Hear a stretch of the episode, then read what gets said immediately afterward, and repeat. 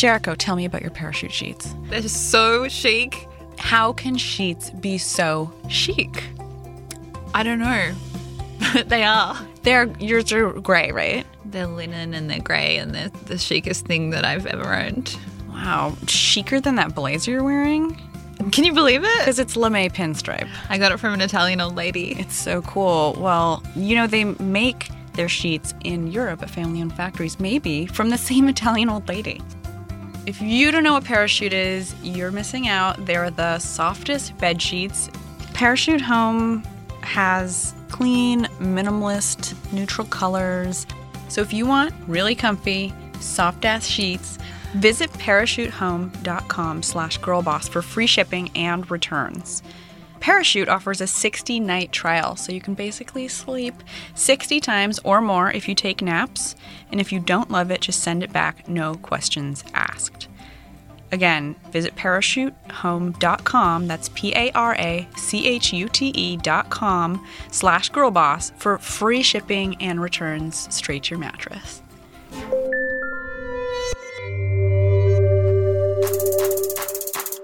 Success. It's such a complicated idea, and yet for so long we've all collectively subscribed to a single definition of the word, which was likely given to us by a white haired dude somewhere in a boardroom in the 1960s. And there's nothing wrong with that definition, with the notion of climbing a corporate ladder with a singular focus. But it's time to make space for a few other definitions for side hustles and well being and failing forward, and for the idea that success is a wild ride, not the destination at the end of it. Join me for a journey into the lives of women who are redefining success and paving the way for others with grit and grace. I'm Sophia Amoruso, the founder and CEO of Girl Boss Media, and this is Girl Boss Radio. Coming up on today's episode of Girl Boss Radio, you're going to hear a conversation with Kelly Mullins Brown. I was a grown up before I was a grown up. You know, I wanted to be a career girl for so long. Kelly is a friend and mentor of mine. She also happens to be at the top of Ryan Seacrest's leadership team. He's really one of the kindest people in the business. He has given me his trust, and I take that very seriously. And I probably over communicate because he likes the details. Kelly Mullins Brown has been a source of support for me as I navigated a very challenging past year. Most recently, she guided me out of signing a really bad deal. There have been nights where we've drank at least one bottle of wine together. I'm so inspired by Kelly, and I'm grateful for the time she takes to help women like me who are always learning about business. And that's why I wanted her to share her story with us. I never felt sexism until I got into a position of power. But nailing her down for this conversation was damn near impossible. She never does interviews, and she's deliberately remained behind the scenes. I made a choice to be a behind the scenes person. It's not about me. But what Kelly has to say is important and inspiring, and so that is why we all but kidnapped her and dragged her here to talk and share her wisdom with us. You are not going to get anything you don't ask for. You're not going to get that promotion. You're not going to get that raise. You're not going to get that job, period. Kelly's story is about a woman who was born into a chaotic life, who endured a rather difficult childhood, but through her solid work ethic, her educational values, and her desire to evolve, she has built an amazing career in the entertainment business. I had to learn that not everyone's going to like me. I had to come to terms with that. As the woman responsible for overseeing corporate strategy, business development, brand innovation, and strategic alliances for creative entrepreneur, TV host, radio host, and producer Ryan Seacrest, Kelly Mullins Brown is a powerhouse. On an average workday, Kelly might be found negotiating one of Ryan Seacrest's many talent and endorsement deals or overseeing the expansion of his menswear brand, Ryan Seacrest Distinction, which, by the way, was one of the most successful menswear launches at Macy's department stores in more than a decade. And it won't stop there. Kelly is leading the charge helping Ryan build a diverse portfolio of media, entertainment, tech, and lifestyle businesses. But first, a moment in time with Jericho Mandybur, Hey. our editorial director. Yeah, I'm in the back. So I'm so into this piece on um, listening to the same song over and over again, which I think we've all done, but wondered like, why do we do that? I mean, we all know repetition is pretty efficient. But tell me more about this. Yeah, so basically, our amazing girlboss.com editor Dina wrote a story on repetition and how when you listen to the same song again and again, you probably just think you're doing it because like makes you feel good. But the reason it makes you feel good is because your brain is able to kind of cut everything else out in the background and just dissolve into the song with its rhythmic familiarity. So if you're listening to a playlist at work and you kind of like getting distracted by the lyrics, just put on one song that you really, really love, and you'll find that like you're happier and you're more productive. And it's based on a book, right? Yeah, it's by this author, Elizabeth um, Hellmuth Margulis. yeah, she wrote a book all about it. And basically, it's kind of like being talked about a little bit right now on the internet again. Yeah, it's called On Repeat How Music Plays the Mind. It's really interesting. What an interesting thing to research. Maybe it works the same with podcasts. If you listen to us on repeat, we just fade into the background and our numbers, Become part of your subconscious. our download numbers are higher. so I guess there's some kind of thing called donalddonates.com. What's that? So, like, obviously, Donald Trump is big on Twitter, um, as in he tweets a lot at really late hours. Small of- hands. he's got Move small fast. hands. so- yeah. Low center of gravity. Everything he says is usually a bummer. Beyond. But you can like make it into a positive thing because Donald donates where every time Donald tweets anything, you can donate like a certain amount of money to like a charity or organization of your choice. And they have so many to choose from. Like it covers literally everything like civil rights, um, like wildlife organizations, reproductive rights. And you can like choose as little as 10 cents and then at the end of the month, they just like automatically take it out of your bank balance and you can feel good because every time you see Donald tweet, you can be like, you just played yourself, Donald, because now I'm giving money to the organizations that you want to shut down. That's so good. Yeah. It's like really punk. It's so punk. It's super punk. but yeah. Jericho, where can our listeners find Girl Boss and all of the incredible work that you're doing? Just go to girlboss.com or follow us on social media at girlboss. Thank you for being here today. I am ready for my interview with Kelly Mullins Brown now, so this is awkward, but it's time for you to go. God, you're rude. Let's introduce our friends to our sponsors, shall we? Me Undies. Not you undies, me undies, Jericho. They're for your butt, and they have tons of different colors and styles to fit whatever your preference is boy short, bikini, thong, something for everyone. What do you wear? What kind of. Not a thong. Whose preference is a thong? Uh, I mean, me. that's weird. Well, my butt like eats my underwear. Everything. Yes, you may as so well it's just roll with might it. as well just shove it in there. Yeah. Me Undies is the most comfortable pair of underwear that you will own, uh, made from sustainably sourced, naturally soft fabric that is three times softer than cotton. I tested three times. I really want them. They're super duper breathable, and once you try them, you'll love them. And Me Undies provides a 100% satisfaction guarantee. They guarantee that you will love your undies or your money back. And right now, Me Undies has an exclusive offer just for our listeners. You get 20% off your first pair and free shipping. To get the best and most soft underwear you will ever own, go to meundies.com slash girlboss. That's meundies.com slash girlboss, M-E-U-N-D-I-E-S dot com slash girlboss. This is a limited time offer. Go get the softest shit to put on your butt right now. me MeUndies. I got a Zeel massage last night. Really? For real. We I should got do off that to the office. I got off an airplane from New York, came home. My amazing boyfriend made tacos for us. And then the doorbell rang, and two talented women walked the door with giant massage tables better than what most spas have and touched my body for 60 minutes. So good. It is incredible. The masseuses are like really, really good. They come from like the best spas. These are like the best massage therapists who are like total pros working the best day spas at your house for like a really good price. You can book one offs, you can book 60 minutes, 90 minutes, uh, men, women. You can book someone at 10 p.m. It's like a dream come true. So, on demand massage, just go to zeel.com or on Zeel's iPhone or Android app. That's Zeel spelled Z E E L dot com. Select from top local licensed and pre screened massage therapists. seven days a week, 365 days a year. To help get you started, our listeners can get $25 off their first massage by using the promo code GIRLBOSS at checkout. And it gets better. Sign up for Zeel's massage membership and get 20% off all your massages. That's what I have. It's the best. Mm. Plus a free massage table and sheet set that you just get to keep. What? That's a $380 value, yours free. There's no initiation fee to join the membership, just a great additional savings on top of the $25 discount you're going to get when you use promo code GIRLBOSS. So go to Zeel, spelled Z E E L dot com, or on Zeel's iPhone or Android app, and then make sure to click add promo code at checkout to use my code GIRLBOSS and get $25 off your first in home, on demand massage.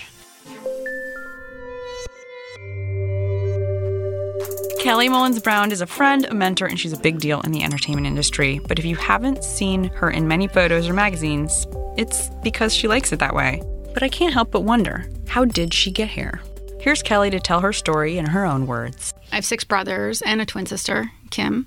So there were a lot of us, kind of typical 70s family dysfunction. Parents got divorced, everyone remarried, kids went back and forth. You know, different from today, I think in my generation, and I'm older than you, you know, you really raised yourself. I think a better way to say that probably would be we raised each other. You're a latchkey kid? Oh, totally. You know, we did sports and activities, but it's just my I don't even remember my parents going to a parent teacher conference ever. I had perfect attendance. I love school. What do you attribute the perfect attendance to? Like, Not wanting to be home. I mean, like we weren't allowed to watch TV or I read a lot of books. I read a lot. Uh, we were outside playing. I would just say I would characterize my childhood in general as, you know, semi chaotic, a lot of ups and downs with my parents. They were dealing with their lives and we were just growing up alongside of them. But um, I would say the biggest takeaway from my childhood that impacted me, especially from a career perspective, is my stepmom. And she's probably the strongest person or parental figure in my life. Interestingly, not my biological parents. You know, she was a teacher for over 30 years and took on a lot of kids that weren't hers. Just did it with grace. what did she teach Uh, you? Grace, manners that only boring people are bored. she said that all the time. I think she taught us we could do anything. Like I really believe that. Like I I don't remember thinking, "Oh, this is going to be hard" or anything. Mm-hmm. And and considering like I think it was really hard for her, you know, but she never let us feel that. My mom does say this about me like I was a grown up before I was a grown up. You know, I wanted to be a career girl for so long. Like Mary Tyler Moore was my hero, you know, working girl, you know, like one of my favorite movies. Like women's empowerment at the time was just we believed we could do anything. And so I always believe, I th- think I still believe it can happen if you want to. Like if you want to do something, you can do it. I had a like not super happy home. Yeah, I don't think I was happy in my um, childhood either. So And I feel like part of my ambition is a response to like trying to drown out parts of my personal life or parts of myself that I'm just now like kind of coming around to. Do you feel like your career or ambition has been, you know, or success with Oh, your yeah. career has been somewhat a response to the hardship you had as a kid? I mean, listen, I will be candid with you. You know, my biological mom was a Cuban immigrant. Um, she had substance abuse problems. You know, she left our life, I think, when I was like eight or nine, somewhere around there. My stepmom came in. And then my biological dad has been in and out of jail my whole life. So, you know, those aren't easy circumstances to kind of navigate. So you grew up really fast. Like I knew how to do laundry really, really early. You know, I became a good cook because, you know, no one else was cooking. you know, but so I think your childhood definitely shapes you in terms of where you go and what you want to be. Let's stop there for a moment and put it into perspective. You get it right. Simply put, Kelly didn't have an easy childhood. When times are rough early on, there are two paths. You can either stay in that bad place and become it, or you can get out as quickly as possible and start something new for yourself, which is exactly what Kelly did. I get it, and this is one of these moments where I feel like Kelly and I might just be kindred spirits. I did the same thing too. Just hurry up and go. I think there's two kinds of people that you can either kind of stay in that place, and we know a lot of people who high school was their best time ever, and like I couldn't wait to finish. I couldn't wait to finish high school. I couldn't wait to finish college. Like I was in a rush to get somewhere. I don't think I knew where I was going, but I was in a rush to get out of where I was. I was too. And I think there's the people that like don't know how to evolve out of whatever they were born into and the people that like run as far away from it as they possibly can and figure out how to build something new. And now your job is building things, right? Yeah. It only takes one person to make a big difference in someone's life. And for me, that was my stepmom just saying, I believe in you and you can do whatever you want. And she Mm-hmm. believed education was a big pathway to that. There are eight kids in my family. We've all graduated college. Huge day for her. Wow. I thought I would share a story about kind of what it was like for me early on. Because I had this very idealistic view. I, I still think I do of the world, which is nice, but disappointing. I've been disappointed a lot. Um, my mom used to always say she wishes that she could give me a crystal ball, a magic wand, something else to make it all better, but that's just not how life works. So loving. Yeah. And so I, for whatever reason, didn't go to college right away after high school. I ended up taking semester off, but I got an internship at a major market research firm. I was going to work for this woman who is the head of marketing. And I was like, I didn't know what I was going to be doing or even what that meant, but I was just like, wow, this is amazing. And I had gotten the job as a result of like babysitting this guy's kids. I went there not really knowing what I was going to do. And on the first day, so excited. And I walk up to her office, and on her door was, you know, like the hang tag, like in a hotel that says reserve, you know, I'm sleeping or whatever. It said, um, it's not PMS. I'm always bitchy. That was your first boss? It was terrible. It was awful. She hated me like as soon as I said hello. And I was I was so like surprised and she's just kind of looking back I kind of understand a little bit maybe, but you know, I got in the job because I babysat the boss's kid. She didn't really know anything about me or my work ethic or anything, but she made a lot of judgments because of the way I looked. Because you're blonde? Yeah, I'm blonde. You know, I was tan. I'd had a great summer. you know? How old were you? I was, what was I, 18? Oh, God. You know, and she was just stuck with this kid. I'm sure she resented me, but I didn't understand that, all that. All I did was go home and cry to my, my, my mom. So I talked to my friend that had got me the job, and he was like, you know what? I think we have a better place for you. And he moved me to uh, work with these two statisticians on this really interesting study. It was the first huge Hispanic media study. This is like 1988. And I had the best summer. I ended up working with these like really smart guys who totally valued all my data entry, which is basically what I did all summer.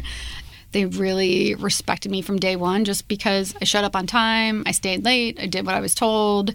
And that research component actually always is still kind of in me and what I like to do and how I prepare.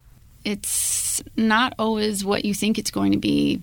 Let's take a look at how this impacts all of us. It's nice to hear that one of Kelly's first bosses was a woman, and I think we can all agree that we need more females in leadership. But holy shit, I wish we could spot the ones who don't do their best to support other women before they end up in the corner office. I would say what I learned from the very start is sometimes you are learning what you don't want to be, especially as you're growing into a leader. And so that's what I usually advise people, and that I try to spin it like I've got to be learning something from this experience. I've got to be learning. I do believe in conflict resolution, like, and being out in the open. And sometimes it's just a personality thing, and you don't have to be best friends with everyone you work with, a lot of things.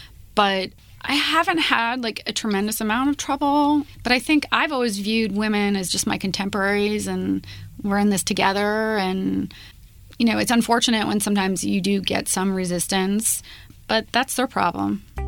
Yes, the gender wage gap is a big deal, but it's actually a lot worse than the well known stat that women make 78 cents for every dollar a man makes. When you look specifically at Hispanic women, they make only 57 cents for every dollar a white man makes, and black women make only 62 cents for every dollar that a white man makes. And of course, it's all complicated by the fact that women are less likely to negotiate their first salary. Worse, if you walk through the door at a lesser salary, chances are you will always make a lesser salary. I would say that I've learned so much from so many people around me along the way. And I've also like read like every single book on negotiation, you know, like I'm a lifelong learner. Like there's no thing I can't research and like find out more about. Like especially now, like there's just like so much information out there. What are the Um, biggest things you've learned about negotiating? that I think my style of negotiation, which I learned from uh, a very experienced lawyer in town who has been terrific to me, is, you know, kind of don't play games. Say what you want and hold back maybe something, but like, let's not like go back and forth, although sometimes it does end up that way. But be straightforward, be honest. Sometimes you don't know what you want is only problem in negotiation as things go along. But, you know, be transparent. Don't be emotional. It sounds so basic, but it is a relationship. Like you're having a dialogue with someone. So if you're if you're having a conversation, you know, we don't tiptoe around stuff. We just answer it or say like not today or whatever. Like negotiation is the same way. It's just a conversation. So people say, "Oh, you know, so and so is a tough negotiator or something." Only reason you're tough is because you're asking for something. That's How it. do you ask for something without being creepy? Listen, you are not going to get anything you don't ask for. Period. You're just not. You're not going to get that promotion. You're not going to get that raise. You're not going to get that job. You're not going to get that extra percentage point or options in your job. You do not get what you don't ask for. Why is that? It's because I everyone mean- else is thinking about themselves. I think there's some of that. I think women are terrible at negotiating for themselves. I mean, I'm terrible at it. Like, still, we we think we don't deserve it somehow, and I don't know whether it's a societal thing because it's kind of counterintuitive to what I said earlier, which is like I think I can do anything, but oh, you don't have to pay me, you know, the same as the guy that had the job before me. What are the qualities of the people who rise through the ranks, you know, in your organization or who you like keep an eye on and are really impressed by? I can spot a star. Someone who's focused, on time, prepared, sends a thank you note. Little things, little things make such a big difference. You know, sending an email, you know, I know no one sends formal notes anymore, but even sending an email, fine. But letters Saying- go a long way, right? Sending a card. saying thank you, even if you're late, what I say is you're never too late to say thank you, or never too late to offer your sympathies to someone, never too late to offer a kind word to someone. I mean, I, I send notes all the time to people when I see stuff about them because that's what you do. Like, like I believe in graciousness. And that to me, that's what grace is about is actually being humble enough to recognize there's a whole big world out there and you're just a small part of it. It's time for us to thank the partners who are making all of this possible. For the woman who wants to look impeccable at work but has better things to do than sift through uninspiring racks of pantsuits, the solution is MM Lafleur. Founded by women for women, they take the work out of dressing for work by offering luxurious, pragmatic clothing and personal styling to today's busy professional woman. You fill out a quick online survey, and one of their discerning stylists will send you a bento box of wardrobe staples and accessories, handpicked just for you based on your preferences and lifestyle. Prefer tops with sleeves? Looking for work pants that are travel friendly and truly flattering? Need dresses that are machine washable and have pockets? They've got you covered. Once your bento box arrives, you have four days to try everything on. Then keep what you like and send the rest back. It's completely free to try, and because they're not a subscription service, there's no commitment. To try a bento yourself, visit mmbento.com. That's M M B E N T O.com. Shipping is free both ways, and there's really no commitment. So try MM Lafleur. today. So you started your career in PR, no? Or like you were in PR before Yeah, you? So I went to school at Indiana, and then this is kind of the fun part. You'll love this. So I went on a whitewater rafting trip with my parents the summer before I was supposed to graduate, and I kind of fell for the guide. Oh no. oh yes, and he was from Oregon, and I was applying to grad schools at the time, so I went to the University of Oregon, and I got married. Did you stay married? I did not stay married. We were together for seven years. We were married for five years, and it was just kind of a dumb move. You were in your 20s? I was in my 20s. Stupid. But um, he was a great guy. He taught me a lot, a lot about life, talking about that life experience. Like he's he was a thrill seeker. He loved the outdoors and exposed me to some amazing experiences. But I, by that point, had had a switch turned in me, and I was like, oh, I really want to do this career thing. After grad school, we moved to Idaho, and I was an editor of a magazine there, which was fun. But then my marriage fell apart. I didn't know what to do. What did divorce feel like? Is, I was- is I was I mean, a young person getting. I was 27. I was ashamed. I was like, family didn't understand. I basically woke up and I was like, I don't know who I am anymore. And I was also ambitious. I had a couple projects within the university, and I was able to work with some really brilliant women, uh, some of whom were still some of my closest friends, who worked for the foundation and the public affairs department, and just kind of gave me a chance to do a bunch of different things. And I wanted to do more of that. And, you know, communications was a big, big part of it. I was writing obituaries for a long time. you know, life happens, and uh, I woke up one day and I said, I don't know who I am anymore, and that really worried me. We were just on different paths now. Someone else had to divorce me for me to realize that. Yeah, well, It was know, a favor, but it sucked. I had an uncle who told me, if you're going to do it, just do it, do it fast. And so I did it, and I did it fast. And my uncle helped me move to Portland. I was living in Eugene. Downstairs was a really good friend of mine that I'd met in Idaho, who was working at Wieden and Kennedy at the time. I kind of figured out what I wanted to do. And while I was at the university, I worked with the board. And when I was going through this experience, someone said to me, You know, I know this person, he's looking for marketing. So it was a finance company of all things. And uh, I met with the CEO at the time. And he's like, Oh, you can sit on the desk from six to three and learn about finance. Because my big concern was I didn't know anything about finance. I knew marketing, sort of, but I didn't know anything about finance. So he's like, you can sit at the desk for the first six months and learn finance from six to three. And then from three on, you can do your marketing job. And it was like a real kind of, was an independent brokerage. And I learned a lot about finance, which has served me well to this day. And um, I ended up working um, with the head of trading, and we built a new online trading system. And I ended up hiring a company in LA. And they offered me a job In PR?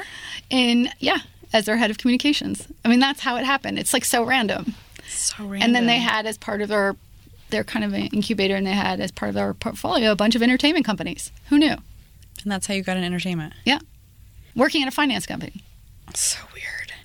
What is the most surprising thing about the entertainment world to you? You know, like people come to LA, they ogle the Hollywood sign, they go down Hollywood Boulevard. It's so foreign to me that I live here. i fell in love with california a long time ago oh. when i was a kid my mom did this trip when i got here i was like this place is nice you know when I, in, in terms of like the every stereotype that you think about hollywood exists but i think what people don't understand is most of the people in this town work and work hard. Many of us are in offices and on the phone all day long. You know we don't have time for lunch. There's tons of production people who are very skilled at what they do and they work very long hours um, putting together the creative product that the world loves. Like it is a working town. Yes, there's glamour. Yes, all that, but it's actually not very glamorous. That's what I used to tell my mom. My job is not glamorous. Trust me.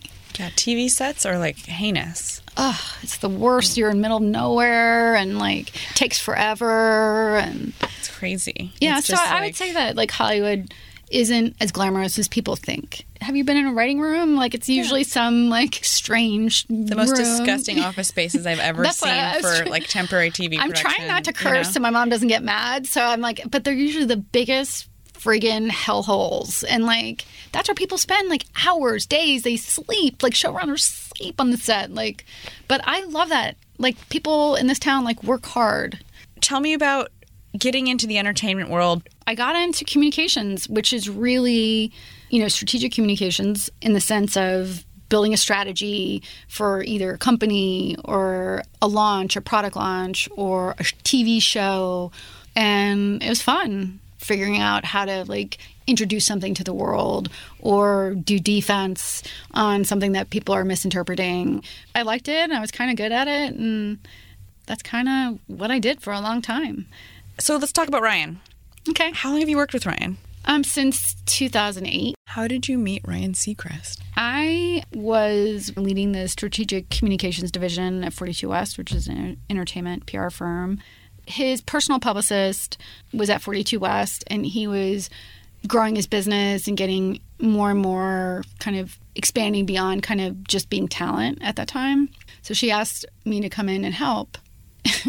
so we had several meetings and I thought he was very nice and they kept asking me they're like I don't understand. Why do we need you? We need to pay you more. Like they were very very skeptical at the time because it was different. I described doing something different for them augmenting what a talent publicist usually does. And talent publicists are great but it's different than kind of more of a corporate strategy communications role. What is the difference? a talent publicist is really focused on the talent and interface and usually that talent is on TV or does movies, right? And so there's certain promotion responsibilities they have and how do you build a star? You, you know, get them covers of magazines and interviews and all that stuff. And a talent publicist works on all that. I would say on the more corporate side, you're usually dealing, you know, more um, working on an overall brand or company. I think they're the same thing, as well as the leadership of that entity. Working for companies is different than working, you know, for a single talent. I interrupted you though. You're talking about Oh, my, my meeting first Ryan. Ryan. Yeah. So it was interesting. I was coming out of, I had breast cancer when I was 37. I worked through my treatment. Um, I had a great, amazing book of business. I work with a lot of producers because I like them because they they build stuff, and I like helping make that happen. Is this woman a rock star or what? Kelly just glossed over the cancer thing like it's no big deal. But at only 37, she was diagnosed with breast cancer, and she kicked cancer's ass while also working through her treatments. Kelly doesn't want to swear during this conversation, but I will. Fuck cancer. So I asked Kelly, what is a producer? Oh, that's such a great question. A producer makes stuff happen. That's what a producer does. They bring an idea to life. It's like a maestro of the symphony. You know, you have writers that you hire, you have people that are searching for ideas and development. Producers are awesome because they're manic about getting their creative idea and bringing that to life. Mm-hmm. I love those guys. It's a cool job. It's great. And not everyone can do it, but you know, I've had the pleasure of working with, you know, some of the best men and women in the business. So, So you mentioned breast cancer. yeah, I mentioned my breast cancer. I worked through the whole thing. Kind of keeps me going. You asked before, kind of like what drives you and I are you driving away from something? Sometimes you are. I was very stunned about that and it brought a different perspective to my life. My doctor when I was first diagnosed said this can either really drag you down or maybe be the best thing that ever happened to you. I'm not sure. I would call it the best thing that ever happened to me. Chemo is not fun, but it taught me so much and changed me, I think, and softened me. So, yeah, Ryan got a different version of Kelly than he would have a couple of years earlier. So, I was asked to come in and join the team. And one of the first things I did, which a, a talent publicist would normally do, but I did was work with the Oprah producer on Ryan's appearance on Oprah. and I was like very I was I've always been very detail oriented and and he liked that I think from the very beginning. It was is different than what he had seen in the past. And we just had complementary styles and I like to prepare people I work with and give background. And you know preparation i think is half the key to su- success is knowing who you're in the room with before you get in the room and all those things. So we hit it off and kind of a year into it we were somewhere random we were on a set speaking of sets and he was like why don't you come work for me and i was like really? I mean, it hadn't even crossed my mind. Um, I had a great business and I had so many clients I loved. And I was like, huh, well, what would I do? And he's like, I'm not exactly sure. We would figure it out. I was like, I don't think so. I really was. I was like, I don't think so. I like, and we continued the conversation. And the more I thought about it, I was like, wow, you know, sometimes there are decisions you have to make, and you either kind of say, is this something like I, I'm not really, I don't look in the rear view mirror very often. I don't believe in regret. I don't believe in guilt. There's a lot of things I don't believe. I have a lot of rules. He's just at a really interesting time in his career, and I thought I could contribute something. I didn't know what. And at the time, I was also, because I worked with so many smart people in this business, I really love the business side of Hollywood. So I, I went in and we figured it out. How would you describe Ryan's work ethic? Tremendous. I mean, this is what I'll say about Ryan. He is the best boss I've ever had. He has been my biggest champion. I mean, I, I didn't know what I was doing always. He doesn't say, Oh, you messed that up. Because I've messed up. As you kind of move up in decision making circles, you sometimes you make high level people unhappy. It's no fun. But he's always been great about like kind of what we learned from this. This is our takeaway, you know. He's a, and I think that's like a great response to someone like because no one's harder on me than me. Yeah, that's what I figured. You know, Yeah. it's like No one's harder on me than me, and he knows that about me, and so he will express his, you know, disappointment about things, but doesn't stay there long. So we've had, you know, we, we have a really nice relationship, but he's he's really probably like one of the kindest people in the business. Um, he believes in the little things. You know, he has given me his trust, and I take that very seriously. And I probably over communicate because he likes the details, and you think he's not paying attention, and then I'll say like on page three of the of the memo you wrote, there's a typo in the second paragraph. Make sure you fix that. what do you feel like you've learned from him? I've learned so much. I've learned you can be kind and still get what you want.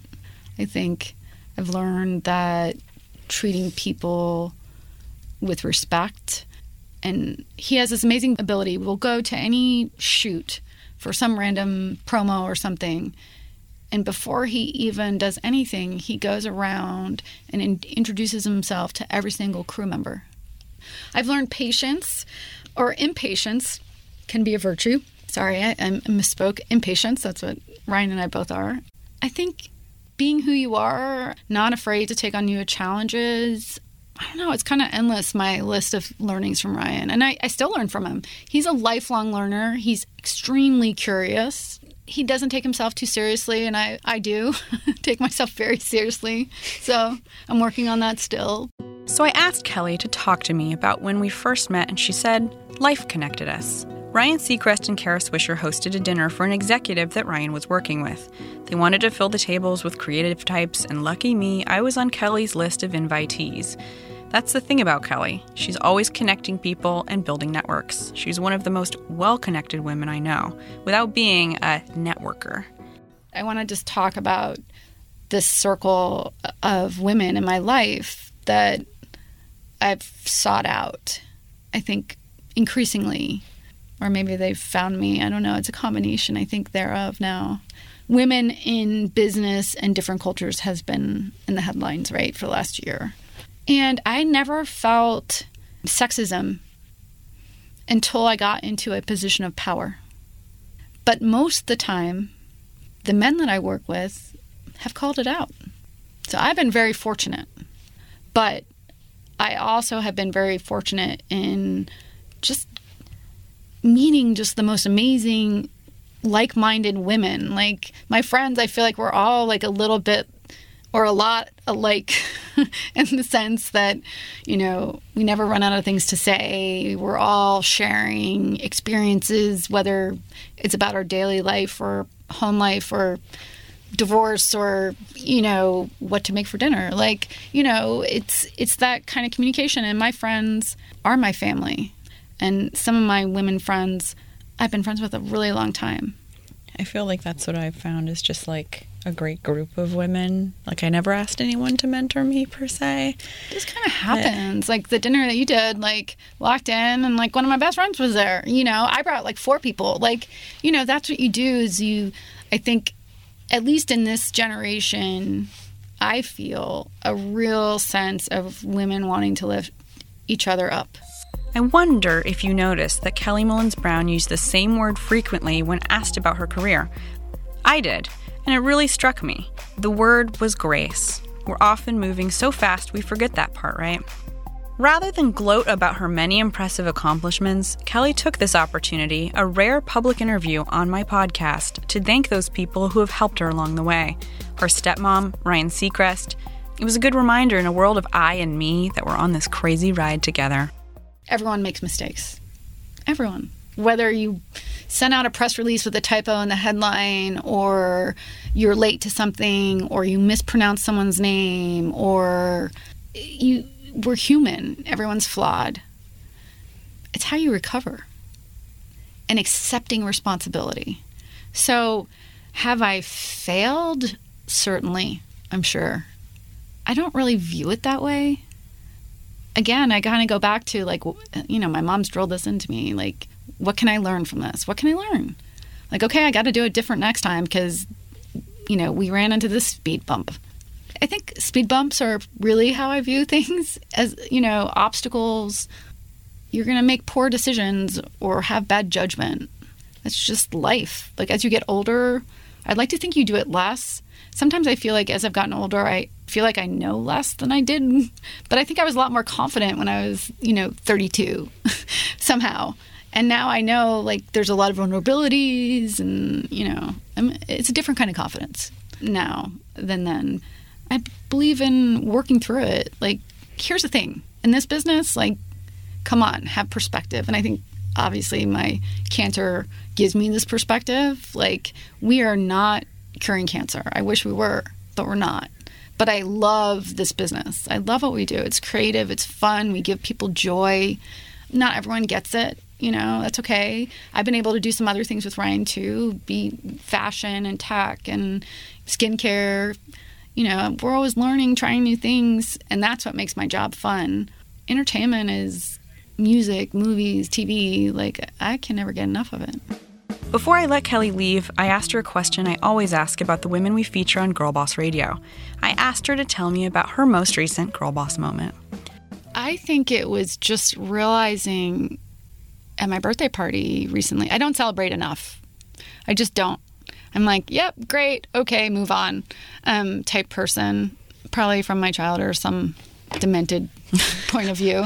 But I felt very blessed that evening because I was surrounded by like so many like wicked, smart, funny, loving women because I just had a girls only party. It was only it was ladies only, I should say, not girls, but ladies only and because I didn't want it to be very big, there was only like 15 people there, I think, about.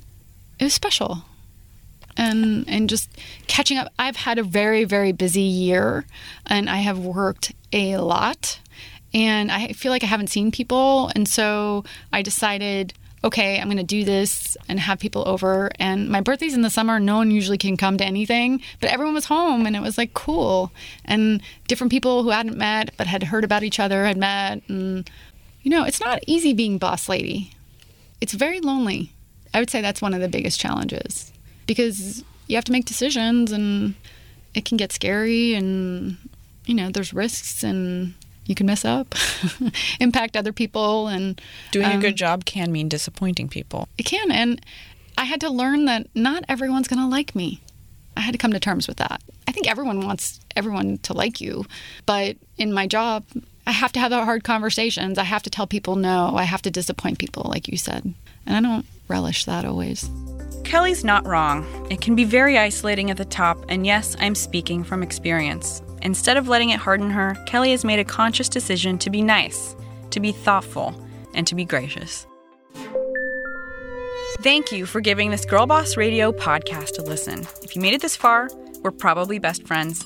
you can subscribe and tell your other friends to join us for new episodes every week. Until we meet again, I'm Sophia Amoruso, and I love you.